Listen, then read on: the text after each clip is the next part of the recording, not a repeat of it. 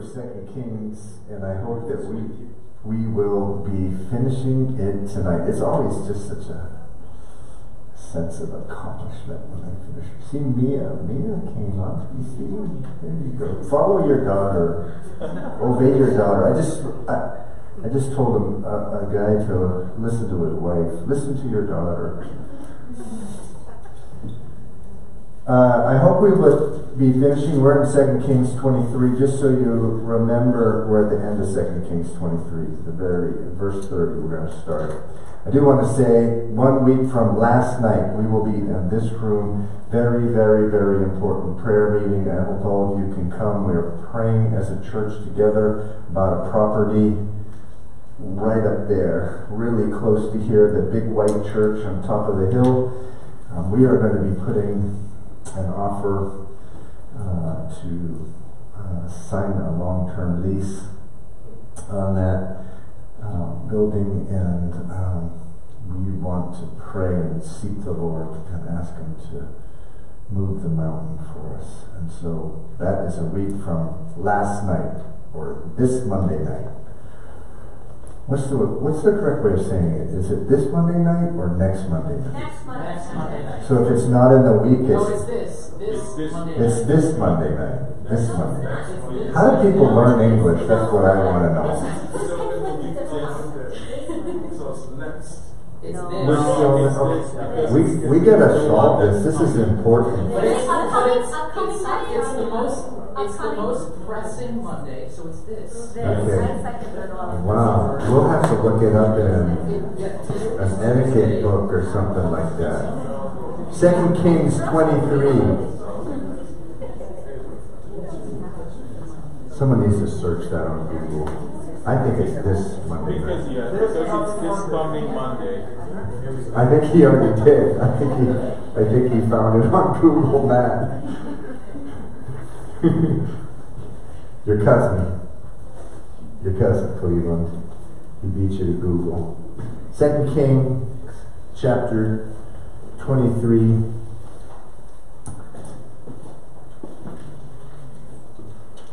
Thank you for being here, going through the Word of God.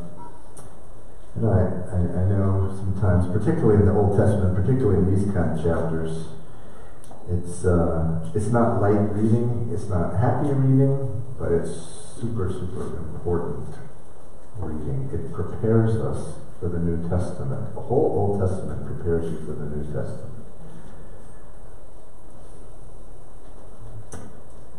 The effect of it is supposed to if, if it's having its effect in your, life, it will be to make you want to run to Jesus Christ.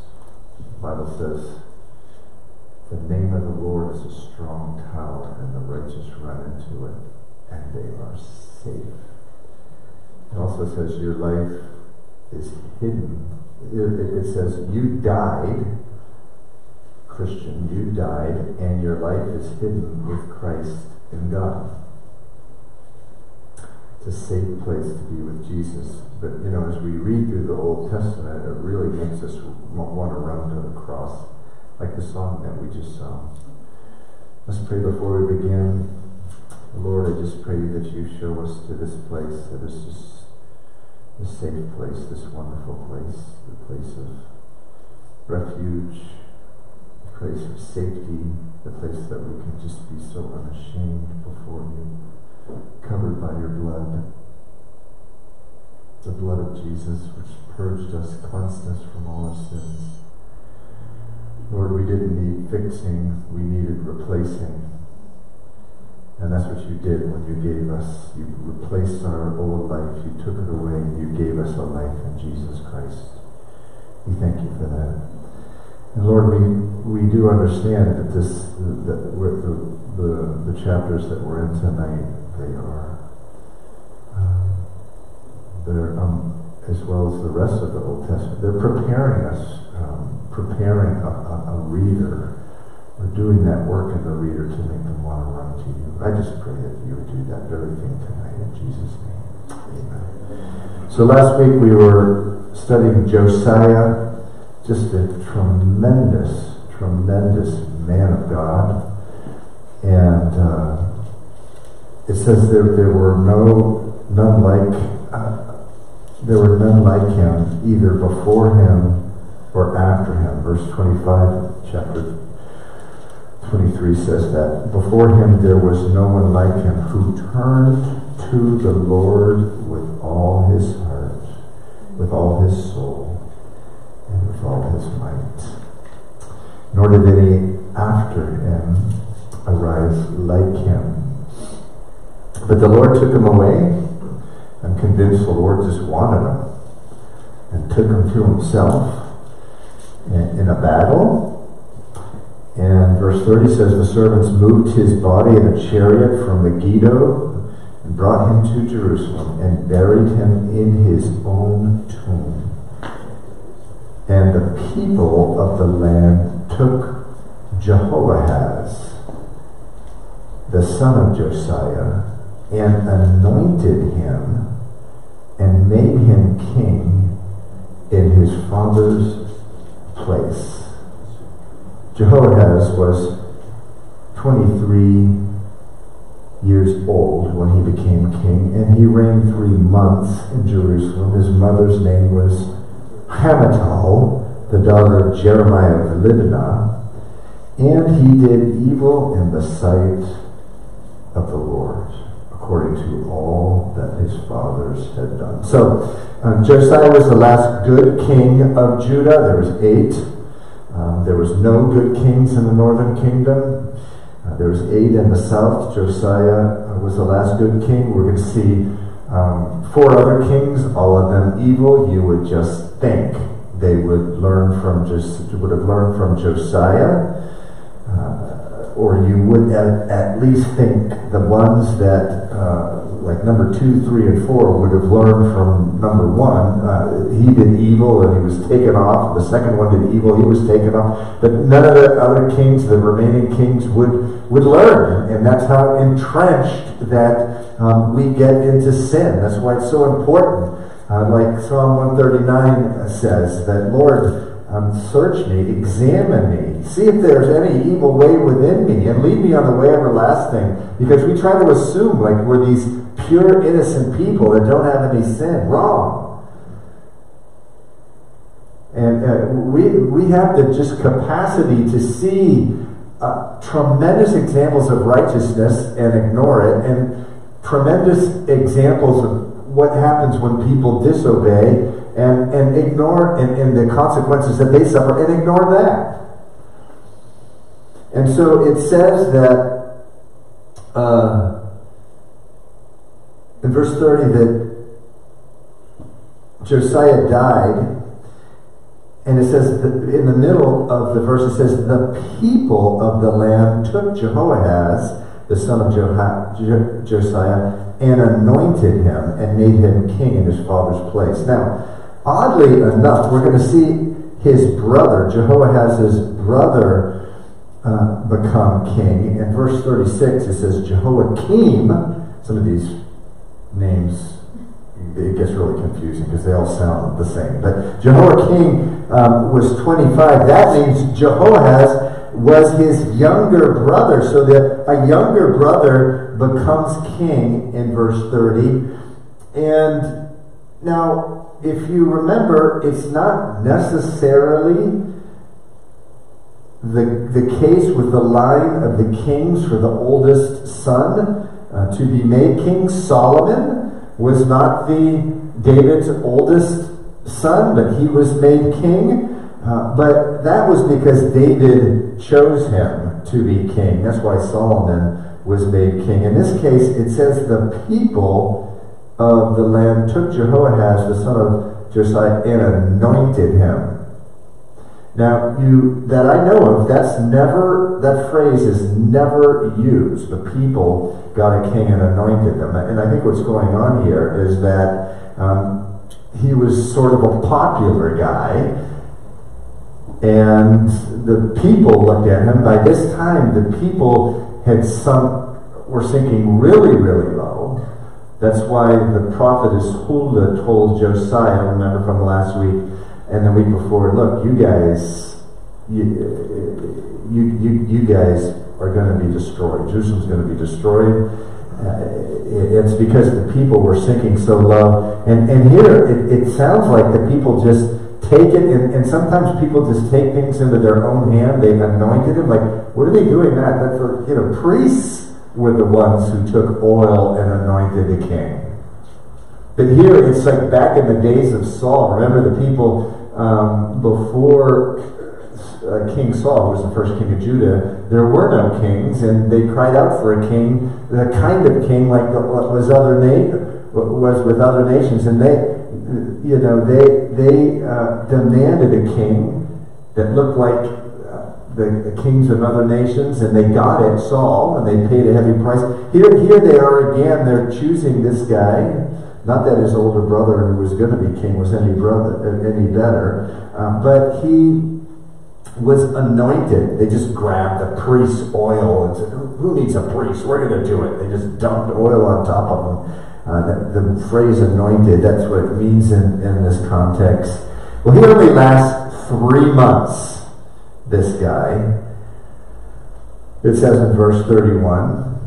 At this point, the, within 22 years, the Jerusalem's going to be completely destroyed, but this is sort of the beginning of the end here. And this just shows sort of anarchy setting in. Just three months he reigns.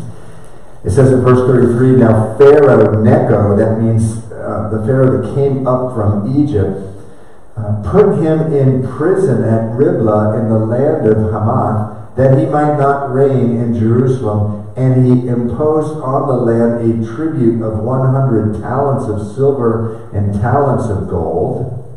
Then Pharaoh Necho made Eliakim, the son of Josiah, king in place of his father Josiah, and changed his name to Jehoiakim.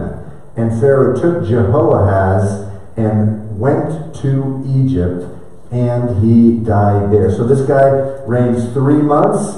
Um, Pharaoh, the king, comes up there, was able to had a good idea that there was tremendous instability in the land of Israel and said, I'm just going to go in and, and, and test this guy. And if I don't like him, I'm going to take him prisoner and, and put someone else in place. So apparently there's an interview of some, uh, one way or another of this first, uh, first this, well, I should say this first son of uh, of Josiah, but Jehoahaz, um, he, was apparently the second son, but had been made king first. The interview went bad, and, and Pharaoh Necho uh, just takes him out and puts in Jehoiakim. Verse 35 says, So Jehoiakim gave the silver and gold to Pharaoh, but he taxed the land to give money according to the command of Pharaoh. He exacted the silver and gold from the people of the land, from every one according to his assessment, to give it to Pharaoh Necho. So at this point, Israel becomes a vassal of Egypt. They're not a sovereign nation anymore. They're not in charge of their own affairs, uh, as they had been for um, hundreds of years. Um, they are basically uh, a, a, vassal, sort of a you, you, you, they kind of been annexed by uh, Egypt and um, are, you could almost say, a country under Egypt's control at this point. Uh, it says that, verse 36, Jehoiakim was 25 years old when he became king, and he reigned 11 years in Jerusalem. His mother's name was Zebudah, the daughter of Pedaiah uh, of Ramah and he did evil in the sight of the Lord according to all that his fathers had done. In his days, chapter 24, verse 1, Nebuchadnezzar, king of Babylon, came up, and Jehoiakim became his vassal. So it switches from Egypt to Babylon for three years. Then he turned and rebelled against him. So uh, after so, Jehoiakim first agrees to be Egypt's vassal. Nebuchadnezzar comes up. He says, I'm not going to mess with this guy. He becomes his vassal. Uh, then he turned and rebelled against him.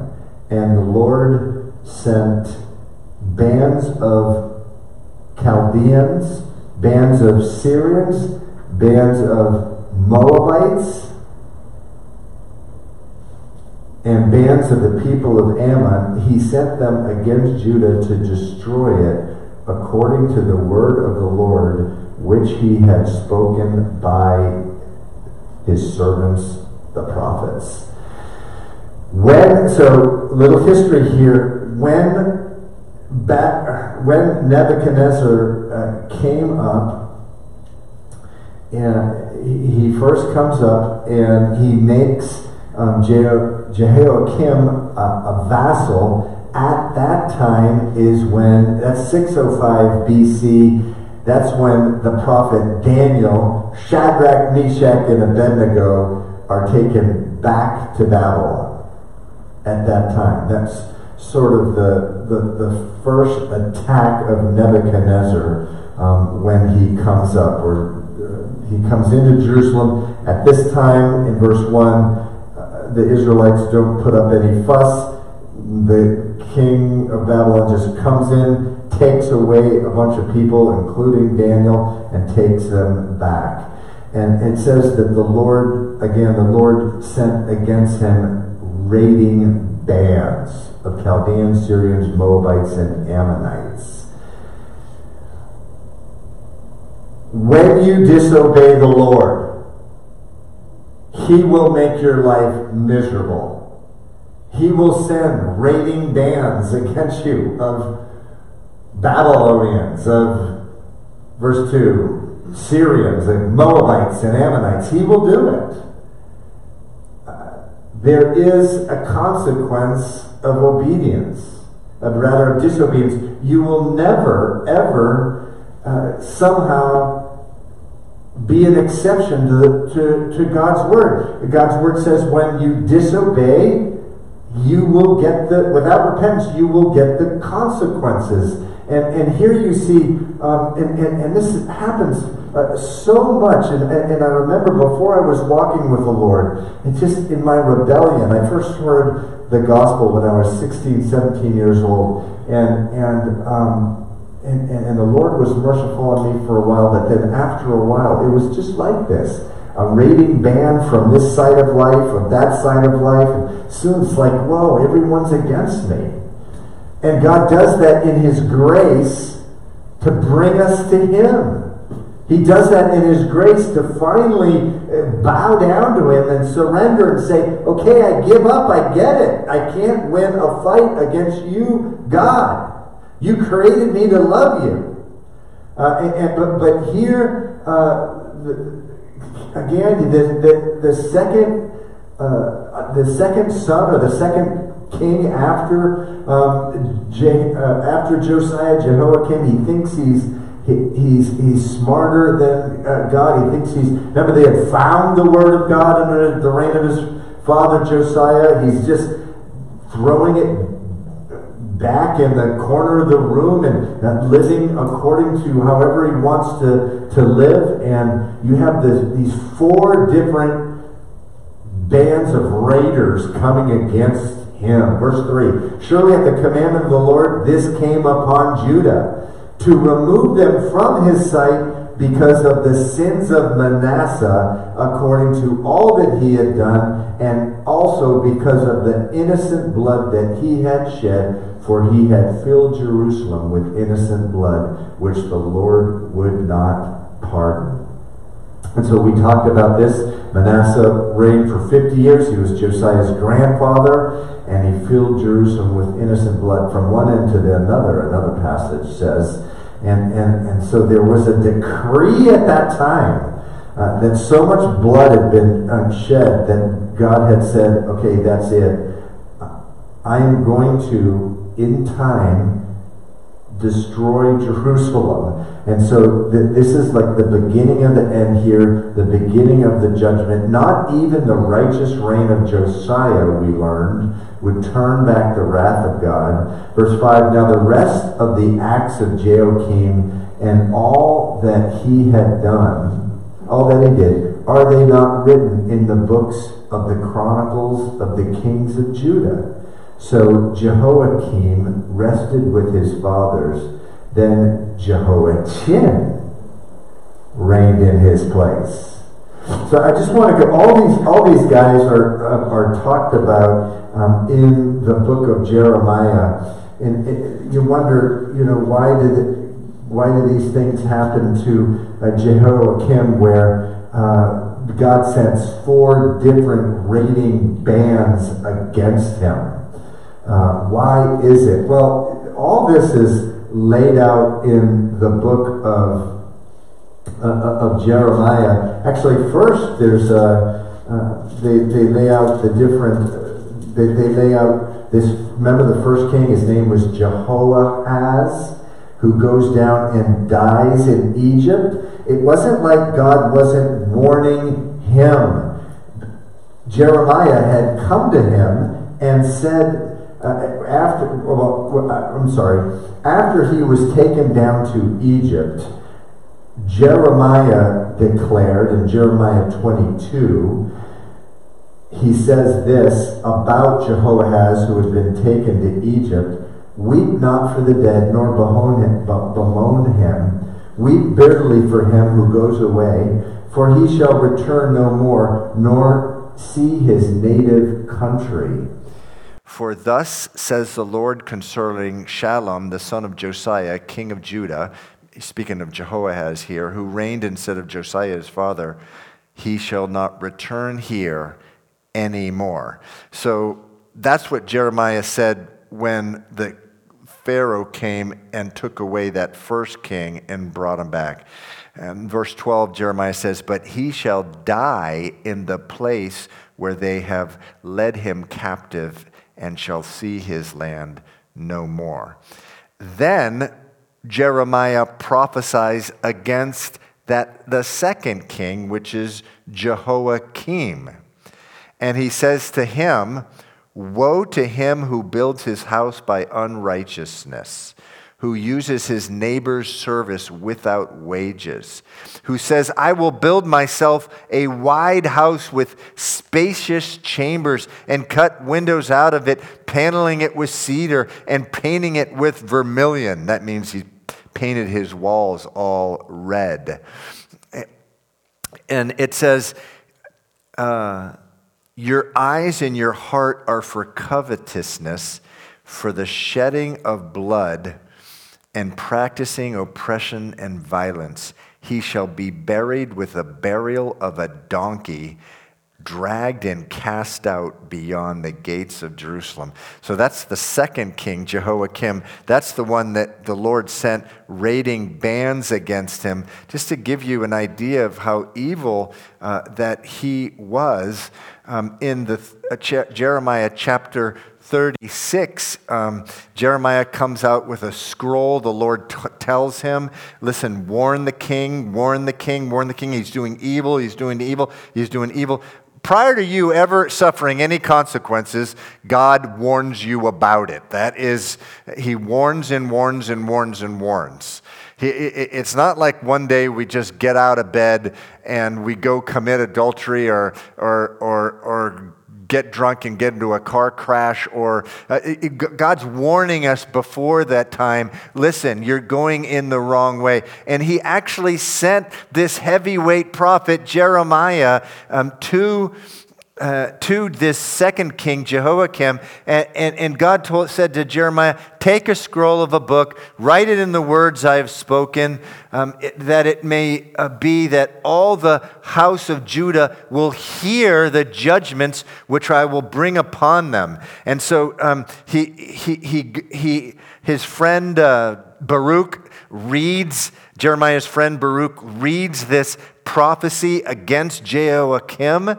Um, and it said uh, to, to all of, Je- not to Jehoiakim directly, but to his cabinet, the cabinet of his ministers. And in verse 16 of Jeremiah 36, it says that when they heard all the words, they looked in fear from one another and said, Surely we need to tell the king all these words. And so, they, said, they say to, said to Baruch and to Jeremiah, Go and hide, you and Jeremiah. Let no one know where you are. Because they knew that if, if when the king found out, uh, that the king would uh, try to kill them. And sure enough, in uh, so they make it to uh, the king and they read the prophecy of Jeremiah to the king.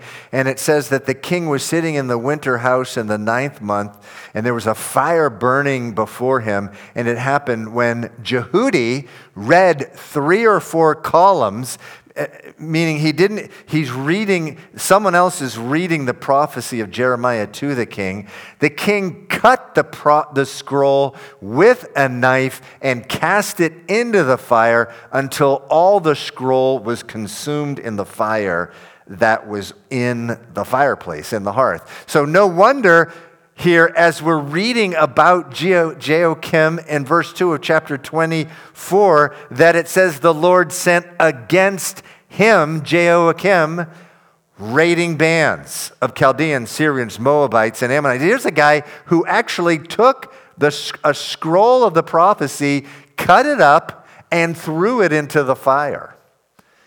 So it was not like God wasn't warning him. It's not like God doesn't warn you.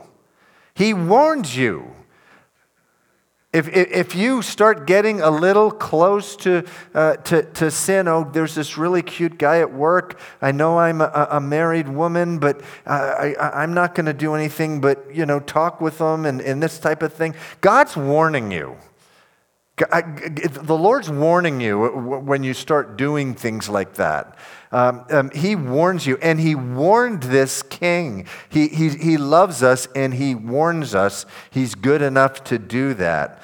Uh, and so, uh, this, this guy, jo- Joachim, winds up uh, dying, and it says, Je- Jeremiah says that he he, they didn't even give him a proper burial. He got the burial of a donkey, meaning he didn't get a burial. They just threw his body outside of um, the walls of, of Jerusalem.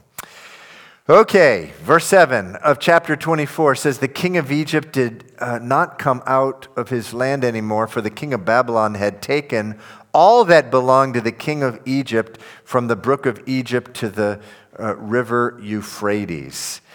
Jehoiachin, sorry for all these names, this is the third king after Josiah, was 18 years old when he became king, and he reigned in Jerusalem three months.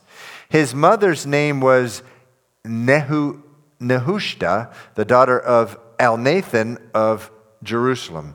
And he did evil in the sight of the Lord according to all that his father had done. At that time, the servants of Nebuchadnezzar, king of Babylon, came up against Jerusalem, and the city was besieged. And Nebuchadnezzar, king of Babylon, came against the city as his servants were besieging it. Then Je- Jehoiachin, king of Judah, his mother, his servants, his princes, and his officers went out to the king of Babylon and the king of Babylon, in the eighth year of his reign, took him prisoner. He carried, he carried out from there all the treasures of the house of the Lord and the treasures of the king's house, and he cut it in piece, cut in pieces all the articles of gold which Solomon, king of Israel, had made in the temple of the Lord, as the Lord had said. Also, he carried into captivity all Jerusalem, all the captains, all the mighty men of valor, 10,000 captives, and all the craftsmen and smiths. None remained except the poorest of the land. And he carried Jehoiachin captive to Babylon, the king's mother, the king's wives the, his officers and the mighty of the land he carried into captivity from Jerusalem to Babylon. All the valiant men, 7,000, and, and craftsmen and smiths, 1,000, all who were strong and fit for war. These the king of Babylon brought captive to Babylon. Verse 17 Then the king of Babylon made Mattaniah, Jehoiachin's uncle, king in his place and changed his name to Zedekiah. Okay, that's a mouthful. So, for the second time, Nebuchadnezzar comes up against Jerusalem. He's really starting to have problems with this, um, with this city. This is 597 BC. Remember, Nebuchadnezzar first came in uh, 605 BC. That's when he took Daniel, Shadrach, Meshach, and Abednego away. Here he comes again in 597. He besieges the city. Now, again, the wonderful thing about this book is that when, archae- uh, when archaeologists go and dig, they find out evidence that this is all true. And uh, they dug up, I don't know, in the early 1900s. Uh, John, are you, are you back there? Can you put on this screen? They, they dug up the early chronicles, no, no, Nebuchadnezzar's chronicles of his early years. Anyone want to read that for me? Um, but anyway, uh, this was a chronicle, were chronicles, records made by Nebuchadnezzar boasting about his feats that F E A T S that he had done and just as we saw with the Assyrian king who came down to what was it 150 years earlier or something like that with Hezekiah or maybe it was, yeah, 150 years earlier. With Hezekiah, we saw a similar document referring to Hezekiah and, and surrounding Jerusalem. Here we see this, and here, this is what Nebuchadnezzar says in the seventh year of Nebuchadnezzar, in the month of Chislev, which is November and December, the king of Babylon assembled his army. After he invaded the land of Hatti, he laid siege to the city of Judah. This is in this document, um, written again around 585 to uh, BC, something like that. On the second day of the month, he conquered the city and took the king prisoner. We just read about that. He installed in his place a king of his own choice. We just read about that. And after he had received rich tribute, he sent forth, he, meaning he returned to Babylon. So it's just wonderful that in secular sources we read the very same thing, um, affirming the truth of the Bible. Actually, the Bible is affirming the truth of that. If it is really is, that's the right thing. But um, uh, in any event, uh, it says here that in verse 13, well, in verse 12, it says, Jehoiachin and his mother, servants, his prince, and all his officers went back to Babylon. So, number one, he took the royalty back. Number two, it says he took all the treasures of the house of the Lord and the treasures of the king's house, meaning all those goblets that were used for drinking that Solomon uh, uh made and all the, the vessels of the temple these treasures in verse 13, try to stay with me here, of 2 Kings 24, they show up again in what book? Someone shouted out. Daniel. In the book of Daniel. In the book of Daniel, by now, by Daniel, by the book of Daniel, the, most of the book of Daniel, Israel doesn't exist anymore and, and, and it, has been destroyed. The temple has been destroyed. And Nebuchadnezzar's grandson, they think it's actually his grandson, uh, Belshazzar, is having a feast. And it says in Daniel chapter 5, verse 2, Uh, he said, well, verse 1, he says, He made a great feast for a thousand of his lords. They drank wine in the presence of the thousand. Verse 2 says, While he tasted the wine, Belshazzar gave command to bring the gold and silver vessels which his father, although we think it's his grandfather, they're just calling it his father, but we think it's his grandfather, had taken from the temple which he had been in Jerusalem. That the king and his lords and his wives and concubines might drink from them. Then they brought the gold vessels that had been taken from the temple of the house of the Lord, which had been in Jerusalem, and the king and his lords and his wives drank from them. They drank wine and praised the gods of gold and silver and the gods of bronze and iron, wood, and stone. So they're drinking this wine, which Solomon had put in the temple as an instrument for the priest to, um, um, for the service of the temple. And they're drinking wine and they're praising the God of wood and silver and gold.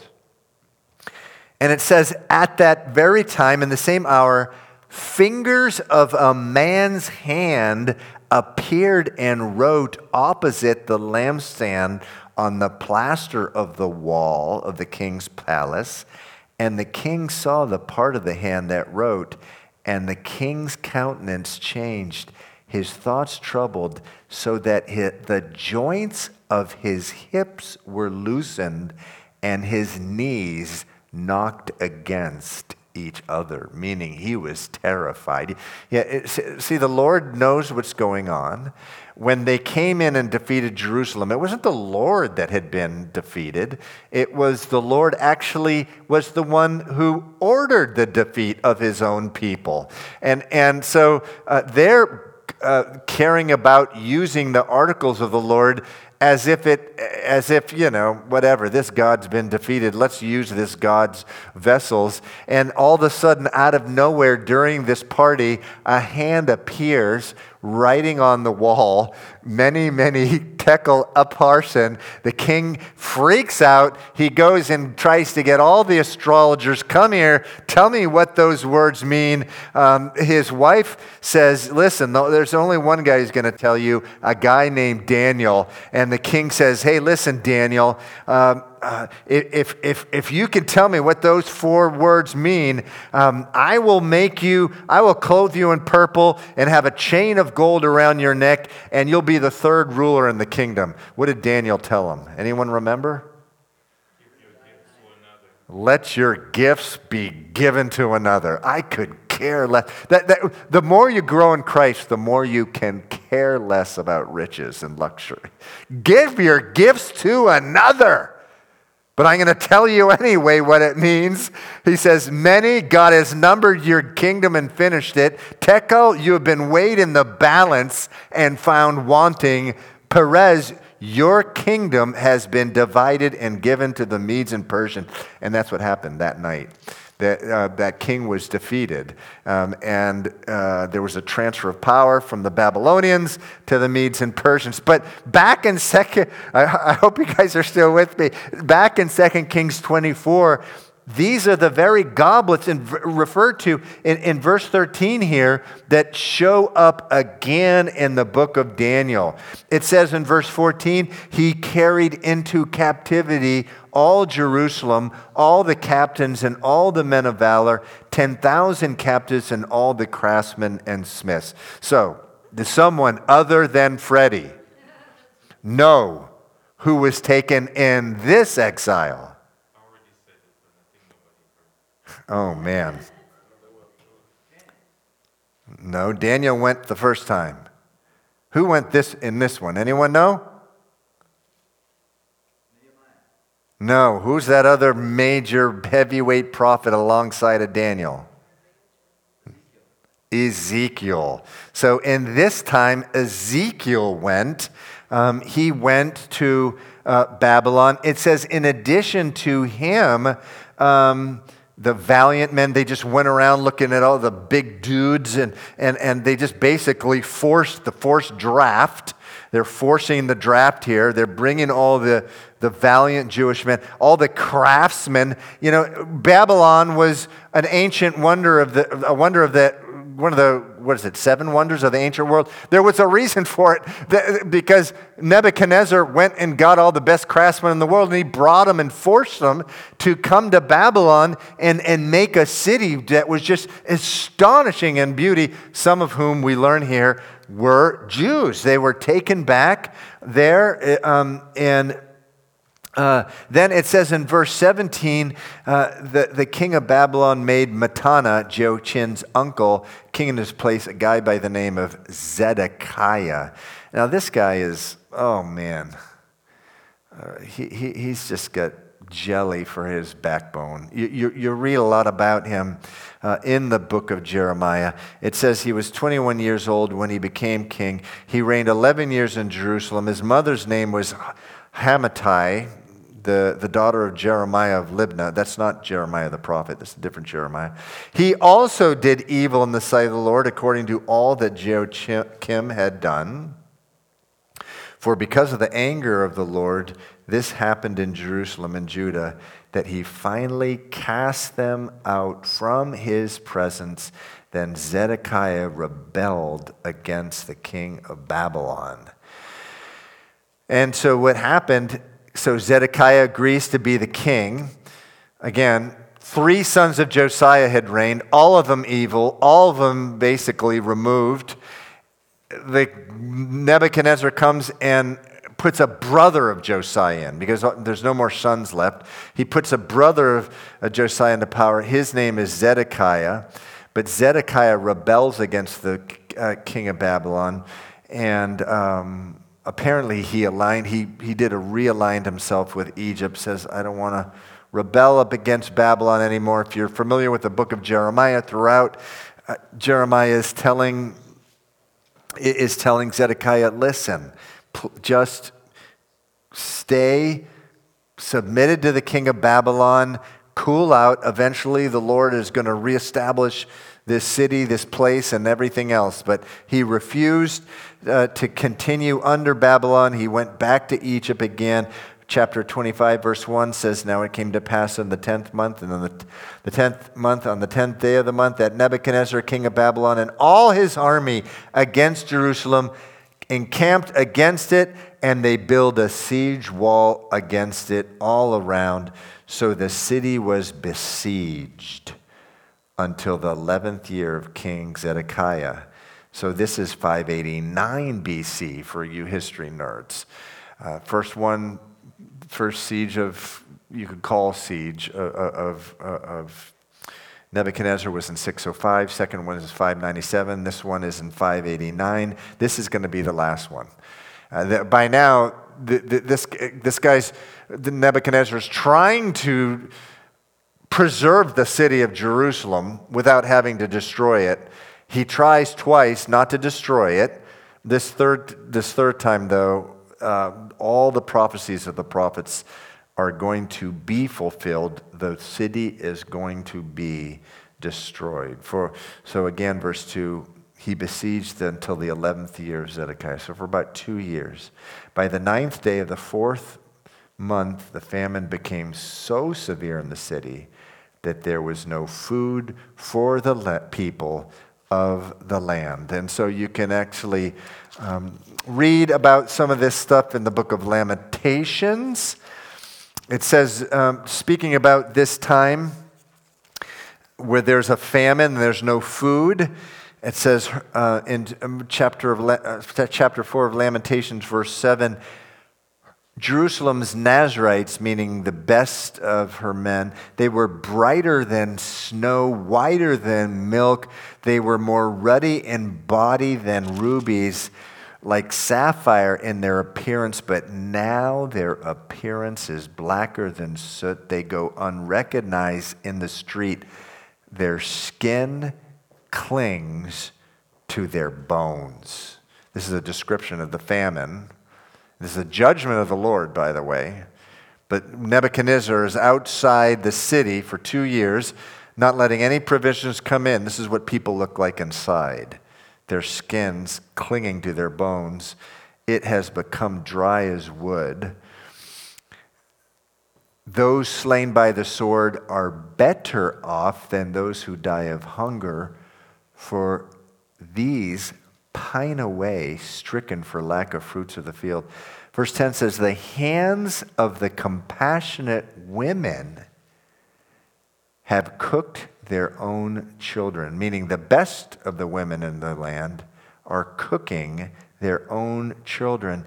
They become food for them in the destruction of the daughter of my people. By the way, this was predicted in um, Deuteronomy chapter 28 that this would be part of the consequences of rebellion against the commands of the Lord. By the way, this is why we run to Jesus. It's I don't want Jesus, I just want you. You know, when you, when, when you read this, it's like, yeah, uh, but for your grace, I'll become like this. Uh, please don't let it happen, Jesus. Uh, thank you for your promise that um, for the Holy Spirit, that seed that you'll put in me to make me like Christ. So I will never suffer consequences like this. And, and, and so uh, that's what's happening. Again, back in Second Kings chapter 25, verse 3, uh, the famine becomes so severe that there's no food for the people in the city. Verse 4 Then the city wall was broken through, and all the men of war fled at night by way of the gate between two walls. That's a real courageous army for you right there. It's like, ah, let's just uh, let the people here by themselves. We're going to flee. That's who they had become in their rebellion against the word of the Lord. That's who they had become. It says they fled by night by way of the gate of the city, which was by the king's garden, even though the Chaldeans were still encamped all around against the city. And the king went by the way of the plain. So the king escapes from the city. You know, the, the, the president of, uh, of Ukraine was offered asylum outside the country and he's like listen i don't want a plane ticket. I want your i, I want your planes here to fight against the russians. And not so this, this king. He takes off. He flees. Uh, and, and he goes uh, and, and, and the very descriptive answer to uh, rather the very descriptive um, uh, scene follows. It says, The army of the Chaldeans pursued the king, verse 5. They overtook him in the plains of Jericho. All his army was scattered from him. So they took the king and brought him to the king of Babylon at Riblah, and they pronounced judgment on him. Then they killed the sons of Zedekiah before his eyes, put out the eyes of Zedekiah, bound him with bronze fetters, and took him to Babylon. And so, Jeremiah, when he was pleading, when Jeremiah was pleading with the king of Babylon, uh, rather, the king of Israel, Zedekiah, to, to, um, to just like cool out, submit, obey God. He just wants you to submit to the king of Babylon. Um, tells him when he's warning him, You shall not escape from this guy's hand. He, but, but surely you will be taken and delivered into his hands. Your eyes will see his eyes, the king of Babylon. You shall speak with him face to face and you shall go to Babylon. So Jeremiah had told Zedekiah, listen, this guy's coming against the city. Give up, surrender. But he wouldn't do it. And Jeremiah told him, I'm telling you what's going to happen to you. You're going to be delivered into his hands, and you shall speak with him face to face, which is exactly what happened, right? He tried to escape the army of the Babylonians caught up to the king and took him to King Nebuchadnezzar, and he saw him face to face. But then Ezekiel, in Ezekiel's prophecy, um, says this word. And now Ezekiel was in Babylon, but these prophecies made their way back to Jerusalem where Zedekiah was. Uh, and, and and Ezekiel tells this to the king. He says, I will spread my net over the king, King Zedekiah. He shall be caught in my snare. I will bring him to Babylon, to the land of Chaldeans, yet he shall not see it though he shall die there. So Ezekiel prophesies basically that he's going to be blinded. This is all before, before his eyes were plucked out um, by the king of Babylon. Ezekiel prophesies it. So you can imagine this king. Uh, it, it says that in verse 7, King Nebuchadnezzar killed his sons before his eyes, and then immediately after, uh, put out his eyes. So the last image that he ever had was his sons being killed. I mean, just severe, serious judgment at this time. Verse 8 And in the fifth month, on the seventh day of the month, which was the 19th year of King Nebuchadnezzar, king of Babylon, Nebuzaradan, the captain of the guard, a servant of the king of Babylon, came to Jerusalem. Verse 9 He burned the house of the Lord. So that's the temple. So the temple is destroyed. And the king's house. All the houses of Jerusalem, that is, all the houses of the great, he burned with fire. So here you have Jerusalem being burned to the ground. And all the army of the Chaldeans who were with the captains of the guard broke down the walls of Jerusalem all around. Uh, then Nebuzaradan, the captain of the guard, carried away captive the rest of the people who remained in the city and the defectors who had deserted to the king of Babylon with the rest of the multitude. But the captain of the guard left some of the poor of the land as vine dressers and farmers. So here, Jerusalem is burned to the ground, the wall is torn down to the ground.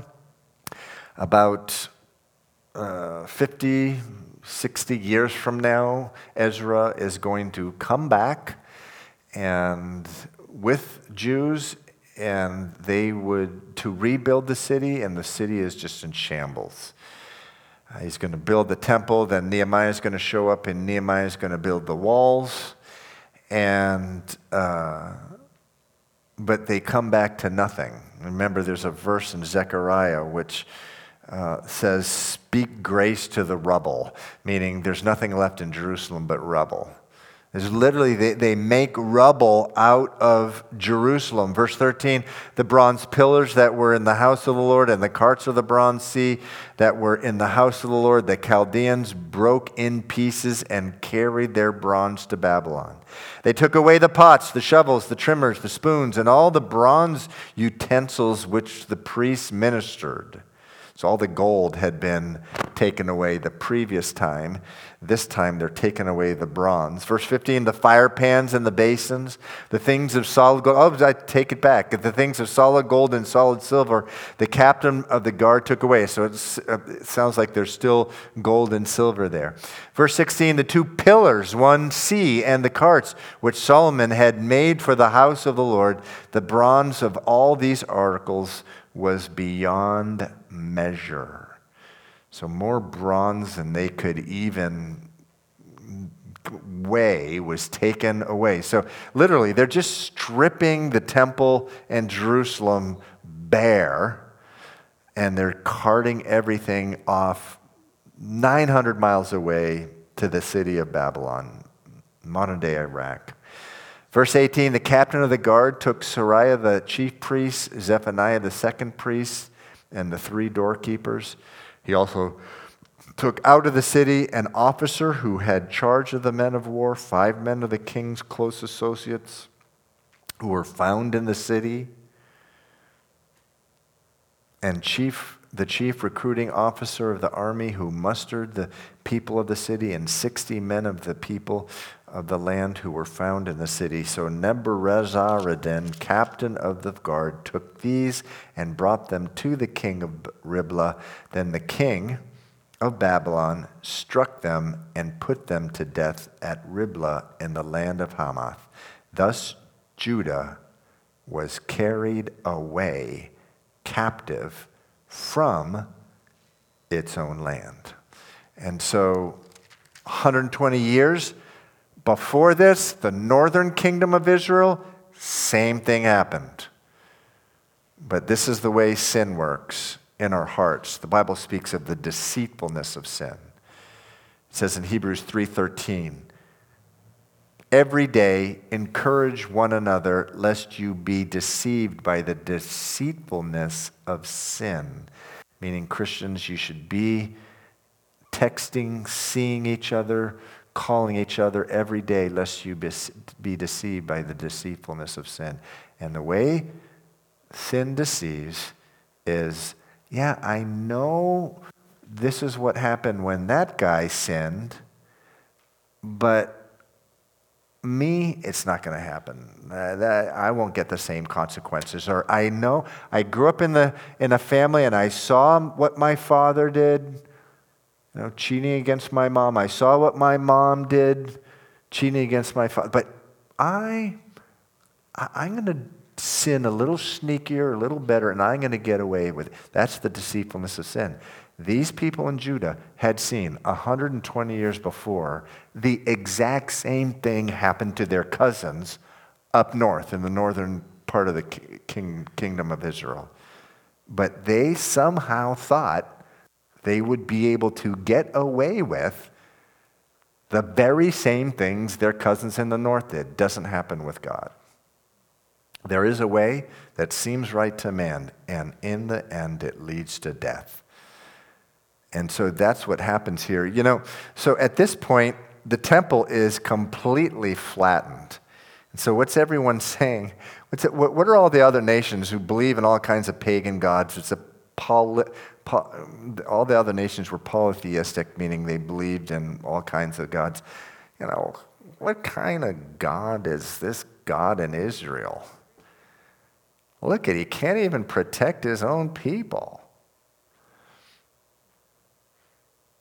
You know, a verse in the Bible uh, that I always think of when this kind of stuff happens in modern days. For example, there's a scandal in a church, a pastor of a megachurch, or in any church, a small church, commits adultery. And it's all over CNN, the media. Look at this famous person, they commit adultery. And, and you're like, why does God let this happen? Psalm 30, 138, verse 2 says this it says, of God, it says, You have magnified your word above your name. Meaning, to God, his word is more important than his reputation. He's perfectly willing to let his reputation take a major hit if you're disobeying his word. You know, I've, I've had people real close to me over the years who, who, who, who spent a lot of their time witnessing to various people, and, and then those people close to me, they, they would fall into terrible sin and stuff, and, and everyone would be saying, You see, all that Christianity stuff? Look at that's Christianity. Psalm 138, verse 2. God magnifies his word above his name. God's perfectly willing to let his reputation take a hit. Please don't be deceived into thinking, well, I, I have so many, so much Christian influence over people. God's never going to make me suffer anything, any consequences for my sin. No. Look at what he does here. The temple is burned to the ground. You know, and at that time, at this time, the, the, the, nations observing Israel, the temple was the, was the symbol or the representation of strength of the God. And so if the temple goes, that means the God is weak. God magnifies his word above his name. God magnifies his word above his name. God magnifies his word above his name. This is I tell you, the, the, the, Christian life, it's just simple obedience to the Lord. Simple obedience to the Lord. And don't think that somehow you're an exception to the command in the Bible to obey His word. And so Jerusalem is just uh, taken out it says, verse 22, after he, he, he took the other king, the second king goes back to, uh, to Babylon. It says, he made Gedaliah, the son of Ahikam, the son of Shaphan, governor over the people who remained in the land of Judah, whom Nebuchadnezzar, king of Babylon, had left. So, anytime an emperor like Nebuchadnezzar took over a particular city, he's always leave a governor or a king there. And now he leaves this guy, his name is Gedaliah, in charge. Verse 23 now, when all the captains of the armies, they and their men heard that the king of Babylon had made Gedaliah governor, they came to Gedaliah at Mizpah, Ishmael the son of Nethaniah, Johanan the son of Kareah, Seraiah the son of Tanhumeth, and Netophathite, and Jezaniah the son of Maacathite, they and their men. And Gedaliah took an oath before them and their men and said to them, Do not be afraid of the servants of Chaldeans. Dwell in the land and serve the king of Babylon, and it shall be well with you. But it happened in the seventh month that Ishmael, the son of Nethaniah, the son of Elishama, of the royal family, came with ten men and struck and killed Gedaliah, the Jews, as well as the Chaldeans who were with him at Mizpah. So it's just anarchy by this time. It's just complete anarchy. The, the, and it says, verse 26, and all the people, small and great, captains of the armies, arose and went to Egypt. So all the remaining Jews fled to Egypt. There's basically no one left. That's why, again, when Ezra comes back with his people, uh, they just meet rubble there. It says, end of verse 26, for they were afraid of the, the, the Chaldeans. Verses 27 through 30, the Lord opens up just a ray of hope here. It says, Now it came to pass in the 37th year of the captivity of Jehoiachin, king of Judah, in the 12th month, on the 27th day of the month, that Evil-Merodach, king of Babylon, in the year that he began to reign, released Jehoiachin, king of Judah, from prison. So, one of Nebuchadnezzar's descendants who became king finds out about this Jewish king who's in jail, who had been taken by Nebuchadnezzar and thrown in jail. He's been in jail for 37 years. Verse 28 says, He spoke kindly to him and gave him a more prominent seat than those of the kings who were with him in Babylon. So Jehoiachin changed from his prison garments and he ate bread regularly before the king all the days of his life. And as for his provisions, there was a regular ration given by the king, a portion for each day, all the days of his life. So, a very odd way to end a book, but it is a ray of hope. And indeed, they would be going back, God would be sending his people back and reestablishing Jerusalem again. But you have this ray of hope that this king um, who had been in prison is brought up. It's like, oh, you know, at the time, it's like, okay, maybe there's hope. Maybe there's hope for us. You know, we've run out of time here. We're not going to have time for prayer tonight. But um, I was praying for a number of people this morning, and I was just praying the Ephesians 1 prayer, and there's this wonderful uh, prayer in Ephesians 1, and, and it's Paul praying for the people in Ephesus in the New Testament. And he prays that they would know what the hope of their calling is.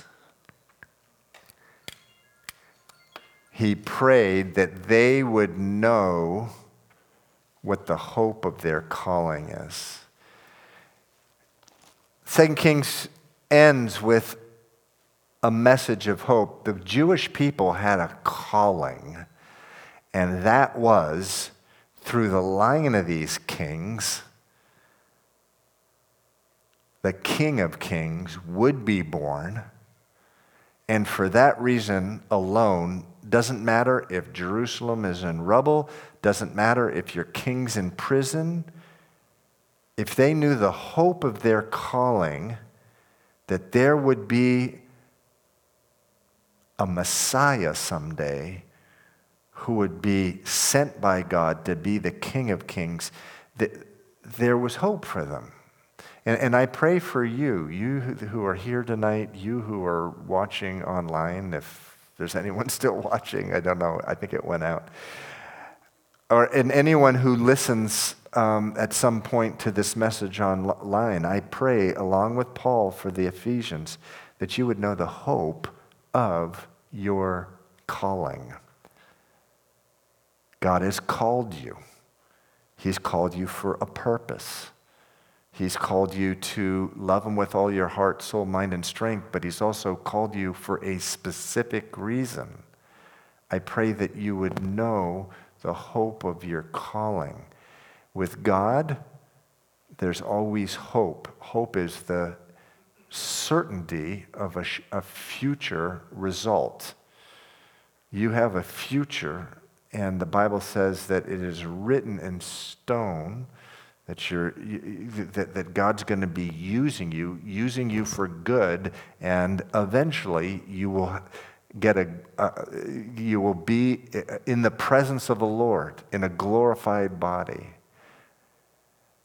That's the wonderful thing about the Lord. So he ends here in 2 Kings with a message of hope.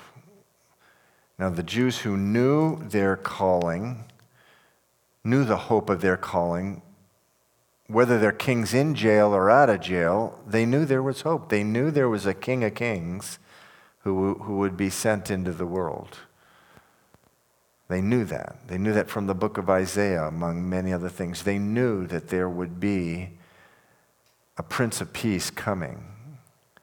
The government would be on his shoulders, that he would be so powerful. And we as Christians, you as Christians, you too, you've been called. And I pray that you would know the hope of your calling the hope of your calling is so rich and wonderful. That's why Paul prays for it. So let me close in prayer for this evening, and then you can go pick up your children if you have children. Father, we just thank you.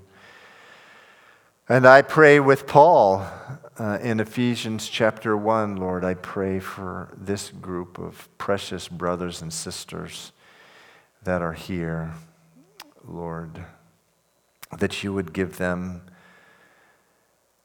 a spirit of wisdom and revelation and the knowledge of you, Lord. That the eyes of their heart would be enlightened, that they would know what the hope is of their calling. They're called by you. They've been called by you, Lord. I pray they would know the hope of that. I pray that they would know the riches of the glory of your inheritance in the saints and I pray that every man and woman in this room would know the exceeding greatness of your power towards them, even as they believe. I pray that, Lord, in Jesus' name. Amen. Okay, God bless you. I'm sorry going.